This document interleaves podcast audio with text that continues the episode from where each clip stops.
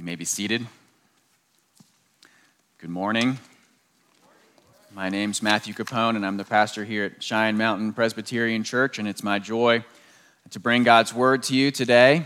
A special welcome if you're new or visiting with us. We're glad that you're here, and we're glad that you're here not because we're trying to fill seats, but because we're following Jesus together as one community. And as we follow Jesus together, we become convinced uh, there's no one so good they don't need God's grace, and no one so bad that they can't have it, which is why we come back week after week to hear what God has to say to us in His Word, because we believe He has something to say to everyone. We're continuing our series in the Gospel of Mark. Uh, you'll remember that the Gospels tell the story of Jesus in his life and his death and his resurrection. And over the last few weeks, we've been looking at this theme or topic of faith, uh, what it looks like to have faith versus unbelief. And this morning, in a sense, we're continuing that theme as this passage presents to us the question of how God changes us to make, look, make us look more and more like Jesus. Uh, maybe you're frustrated with growth in your life. You feel like you should know more and do more and be more, and you wonder why it's so slow and hard. Uh, maybe you're satisfied and you don't think there's much that needs to be changed. Maybe there's a little bit of polishing that needs to be happened, hap, needs to happen, but for the most part, you consider yourself to be a finished product, even though you might say it out, not say it out loud. Uh, either way, this passage speaks to our desire and confusion and frustration uh, with change as Jesus performs another healing.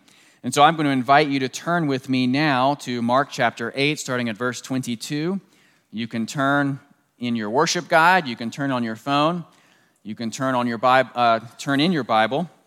No matter where you turn, remember that this is God's word. And God tells us that his word is more precious than gold, even the finest gold, and it's sweeter than honey, even honey that comes straight from the honeycomb.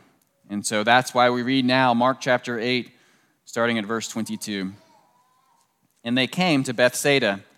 And some people brought to him a blind man and begged him to touch him. And he took the blind man by the hand and led him out of the village. And when he had spit on his eyes and laid his hands on him, he asked him, Do you see anything? Verse 24 And he looked up and said, I see people, but they look like trees walking. Then Jesus laid his hands on his eyes again, and he opened his eyes. His sight was restored and he saw everything clearly. And he sent him to his home, saying, Do not even enter the village. I invite you to pray with me as we come to this portion of God's Word. Our Father in heaven, we thank you again that you are the ultimate example of a good Father. You're the reason we know what a good father looks like, and you're the reason we hurt when we see some fall short. Uh, we thank you that, like a good father, you speak to us, you explain things to us, you help us understand. You coach us and direct us and guide us and correct us. We ask that you would do that this morning by your word, uh, that you would open it up to us, you would clear our minds, you'd soften our hearts, that you would speak to us in words that are simple enough for us to understand that we would see and believe everything that's written about you in your word. Most of all, we ask that you would help us to see Jesus, and as we see him, you would change us. We ask these things in the mighty name of Jesus Christ. Amen. So, right about now, I'm hitting my three year anniversary of being a homeowner.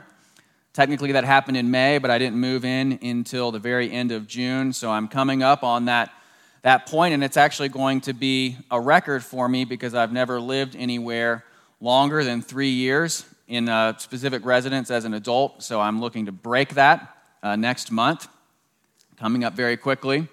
And as you may know, if you're a homeowner, I've become very familiar with Home Depot. And there's one aisle on Home Depot that I'm pretty convinced I've spent more time on than any other aisle, and that's where all the light bulbs are.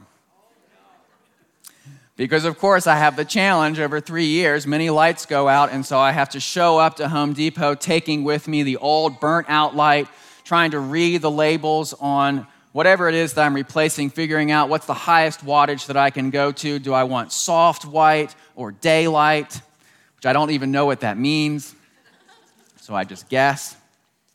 Uh, but there's also the different types of light bulbs that I have to choose between. Uh, there's various lights in my house that are three way lights. So I have to make sure I have the right type or things will go wrong. There's other lights where it doesn't matter, it's either on or off. And then I have the, uh, I haven't had many of these, I think I've had one, the dimmer light. And it turns out you have to spy a special bulb for that. You can't just throw anything in. If you do, uh, I believe you'll hear kind of a staticky sound. Don't ask me how I know that. There are two kinds of lights in a sense there's the on off. Once they're either one way or the other, and there's the dimmer. They exist in degrees. And that's actually true for many things in our lives. There are things that are only on and off. So you are either an American citizen or you're not. You are either married or you're not. You are either a legal adult or a minor. Either you have a degree or you don't. Either you graduated or you didn't. Either you're a Christian or you're not. Either you're a baptized or you are unbaptized. These are things that don't exist in degrees. You cannot be half married. You cannot be sort of an American citizen. There are other things in this life that exist in degrees. So, once you're married, you can grow in understanding and knowing and loving your spouse. That's something that can change over time. Uh, maybe you can be half retired. You've given up full time work, but you have a part time job now. I've learned since uh, being in a military community that you can have percentages assigned to your disability. Maybe you're only 30% disabled, maybe you're 80% uh, disabled. Same thing can happen with ethnicity. I have an Italian name, uh, which I'm sure you could guess by my dark complexion. but I'm actually only an eighth Italian. And unless I do what my uncle did and marry an Italian, that's only going to get diluted over time. In other words, there are stages to growth and understanding. Uh, that's going to help us understand the problem that we come up against, the challenge in this passage, uh, which is why does Jesus' healing not work the first time? Jesus has two stages as he addresses this man. Stage one, verses 23 and 24. Jesus takes this blind man aside and he asks him, Do you see anything? And it turns out the healing sort of worked. Verse 24 I see people, but they look like trees walking. So Jesus has to come back a second time because the first treatment apparently wasn't effective enough and touch this man's eyes again. Why is it that Jesus does not heal this man's eyes fully once and for all in one stage with one touch? Is it because Jesus lacks power?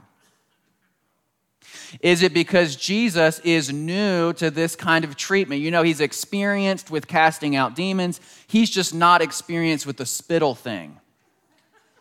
You notice in the second time he does it, he doesn't spit. So maybe, maybe it was the spittle that got in the way. Do you think that's the problem with what Jesus is doing here? Maybe it's lack of experience, lack of power. No. In Mark chapter 5, Jesus raised Jairus' daughter from the dead. This is so much easier and simpler than bringing someone who is dead and making them alive again. The problem is not that Jesus is not powerful enough or experienced enough. Jesus in this passage is using a physical healing to teach us a spiritual lesson. Jesus is using a physical healing to teach a spiritual lesson. Now, you might wonder if I'm just spiritualizing this passage because that makes it easy to preach. And the answer is no. We know based on the broader context of this section that this is what Jesus is doing. Remember, we've seen this theme of seeing over and over again. Jesus himself spiritualizes the idea of seeing in chapter 8, verse 18. This was last week. He said, Having eyes, do you not see? And having ears, do you not hear? Jesus was not asking the disciples if they needed to get glasses. He was asking them about their spiritual understanding. And remember, they were blinded in a sense. They had seen Jesus feed the 5,000, they had seen him feed the 4,000, and they were still worried about whether they would have enough to eat. Jesus is saying, Can't you see, metaphorically, the things that are right in front of you? And now he gives us this healing to help us understand what it looks like for God to change us, to give us sight in this life. It is not a coincidence that this passage comes immediately after the story where Jesus asks about their sight. What he is telling them, what he is doing is giving them a lesson that when it comes to spiritual sight, when it comes to understanding God and his character, when it comes to growing in our trust and love and affection for him, it is a dimmer switch, not an on and off switch. It's a dimmer switch, not an on and off switch. We're going to have another example next week of this same problem. Peter is going to confess Christ as the Messiah. And then he's going to rebuke Jesus for talking about suffering. It's a dimmer switch, not an on and off switch. Then Jesus comes as this model of humility, right? And in chapter 9, Jesus has been serving them this whole time, and they start having an argument about who is going to be the greatest. They see and they don't see. Jesus tells them, chapter 9, if anyone would be first, he must be last of all and servant of all. And then, because they took that lesson to heart and internalized it, in chapter 10, James and John request to sit at Jesus' left and his right hand in the kingdom. That was a joke. They don't internalize it. They don't understand it. They don't get it. Jesus has told them about humility, and in the next chapter, they're showing off their pride. The disciples see Jesus and they don't see Jesus. They know Jesus and they don't know him. They sort of get it and they also sort of do not get it. Their vision is distorted. We might say they see people, but they look like trees walking. They are growing slowly in their understanding. The lesson is that true sight of Jesus comes slowly and progressively. True sight of Jesus comes slowly and progressively. Chapter 8, they don't understand that Jesus has come to suffer. That appears to be a surprise for them. Chapter 10, Jesus has to help them understand that he has come not to be served, but to serve. They don't understand that Jesus has not come with an earthly political vision. They don't understand that he hasn't come for power and influence right now. Seeing Jesus, spiritual understanding, knowing God comes gradually, incompletely. We're often confused. We are like this man who experiences this healing. We see in part, but not in full. We see outlines, but not details. Our vision and our sight is not what we want. The same thing is true for us. We see Jesus, but we don't see him. Maybe you see Jesus as king, but it's all about politics in the here and now.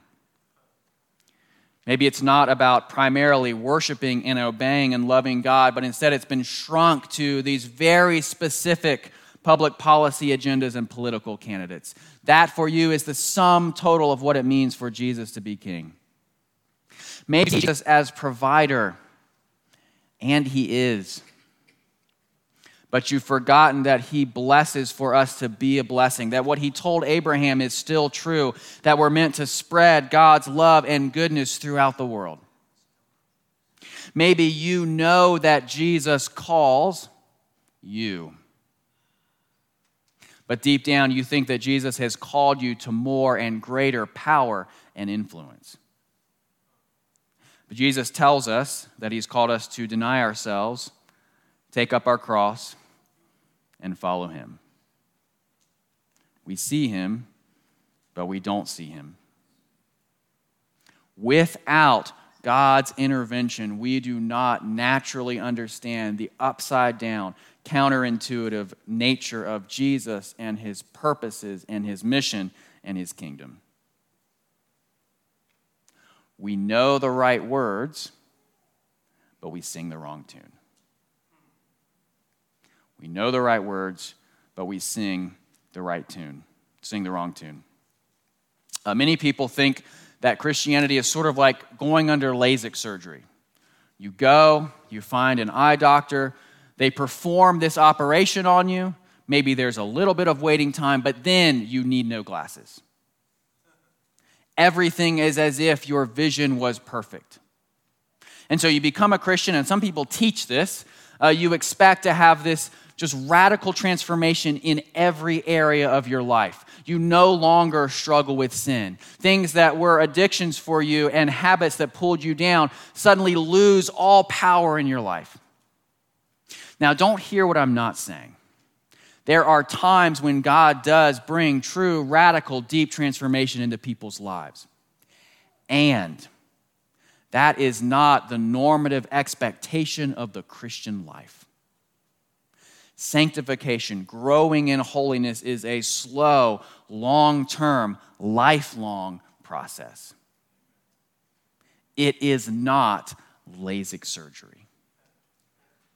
Becoming a Christian, following Jesus, is a long and slow recovery and rehabilitation.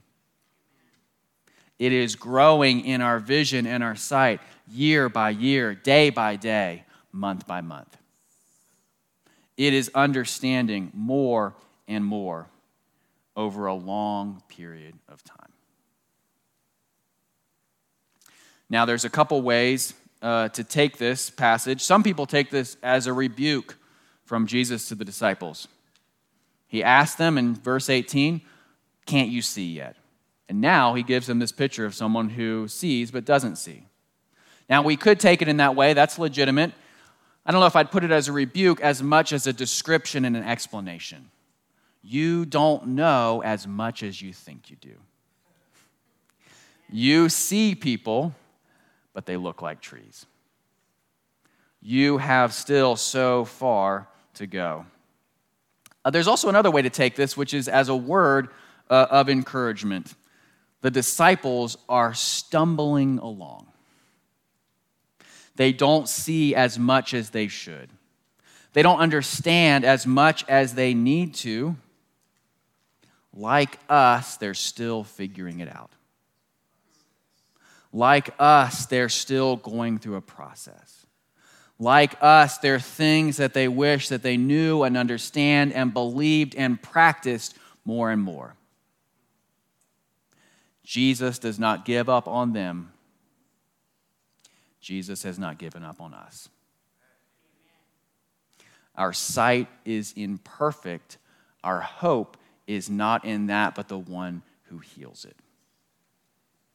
Our sight is imperfect. Our hope is not in that, but in the one who heals it. There's a realistic expectation here for discipleship. There's an encouragement that even if your understanding is foggy, Jesus still pursues and knows and loves and transforms you. Jesus is still at work. I've told you many times throughout Mark the words of one of my professors, which is this the disciples got almost everything wrong, and they got one thing right. They kept following Jesus. The disciples' sight is foggy and unclear and mistaken, and they're with Jesus. That reminds us that the news of a slow and long recovery is discouraging unless there's hope for healing. The news of a slow and long recovery is discouraging unless there's a hope for healing. Thankfully, this passage points out not only the fact that our vision is incomplete, that we don't understand what we need to, but it also shows us Jesus here as the great healer. Look with me, verse 23. This man has been brought by his friends, and what does Jesus do? Similar to the previous healing, he takes this man by the hand. It's a Bible trivia for you. When is the one time when Jesus starts holding hands with another man? This is it. Jesus takes him by the hand, by the way, this is common practice in the Middle East, and leads him away tenderly, gently, personally. Just like in the previous healing, Jesus takes him to a private place. He's not putting on a show for other people to see how great and how powerful he is. He has this spitting and touching ritual, which is similar to what we saw with the man who is mute and deaf. He is speaking to this man in a way that he can understand. He's communicating in this cultural form that will help this man know what it is that Jesus is doing. He meets this man as an individual in real time, in real space, touching him, caring about him, and meeting him there to bring him healing in his sight. Brothers and sisters, we need miraculous healing and intervention to be able to understand anything of spiritual value in this life. And Jesus comes personally and specifically and individually, just like he did before. Jesus comes to you specifically, individually, clearly, personally. You may have noticed on page six, excuse me, page seven of your worship guide, I have this quote for you on the left. Because situations and persons come unscripted, fluid, and unpredictable, Jesus engages each person and situation in a personalized way. It is no truism to say that Jesus really does meet you where you are, always. Scripture does the same no boilerplate. The Holy Spirit makes words personal. Jesus comes and meets you one on one and gives you sight in the same way that he did for this man. Jesus has not given up on you in the midst of your confusion and mistakes and stumbling around. Jesus has not abandoned you because you can't see everything as correctly as you should. Instead, Jesus comes as he did as a man on this earth, and he meets you in the midst of your sin and confusion and despair, and he touches you like he touched this man. Romans chapter 5, verse 8 tells us that while we were still sinners, Christ died for us. He didn't wait until we had figured everything out and fixed ourselves before he showed up on this earth. He didn't wait until you have figured everything out and fixed yourself before He showed up in your life. How is it that we change? God changes us slowly, gradually, progressively. And He changes us by Jesus' personal touch in our lives. Change is a result of a personal relationship with Jesus. Change is a result of God's intimate and personal work in your life. As you live your life, Jesus is touching your eyes with circumstances, with disappointments, with joys, with sufferings. That's one question you can ask as you encounter everything that God presents in your way this week. How is this helping my sight? How is God using this to help me see clearly, little by little, step by step? Jesus asks, and we'll close with this, this important question in verse 23, the very end Do you see anything? Do you see anything? That's the question for us from this passage this morning. Do you see anything? The answer is yes and no. We see, but we don't see. We know, but we don't know. Like the disciples, incomplete, flawed, confused. Jesus, healing, restoring, growing us throughout our lives. We have hope because Jesus heals. That's how we respond to him. Who is Jesus? He is the one who comes and changes little by little over time. And so we keep following him. Let's pray. Our Father in heaven, uh, we thank you for the encouragement of this passage that no matter our mistakes or our failures, our misunderstandings, you come and you meet us where we are in our lives. You arrange events and circumstances and people to give us the sight and understanding that we need. We ask that you would do that this week, that you would grow our knowledge of you, that we would see Jesus clearly more and more, and we would live in light of you and your love for us. We ask these things in Jesus' name. Amen.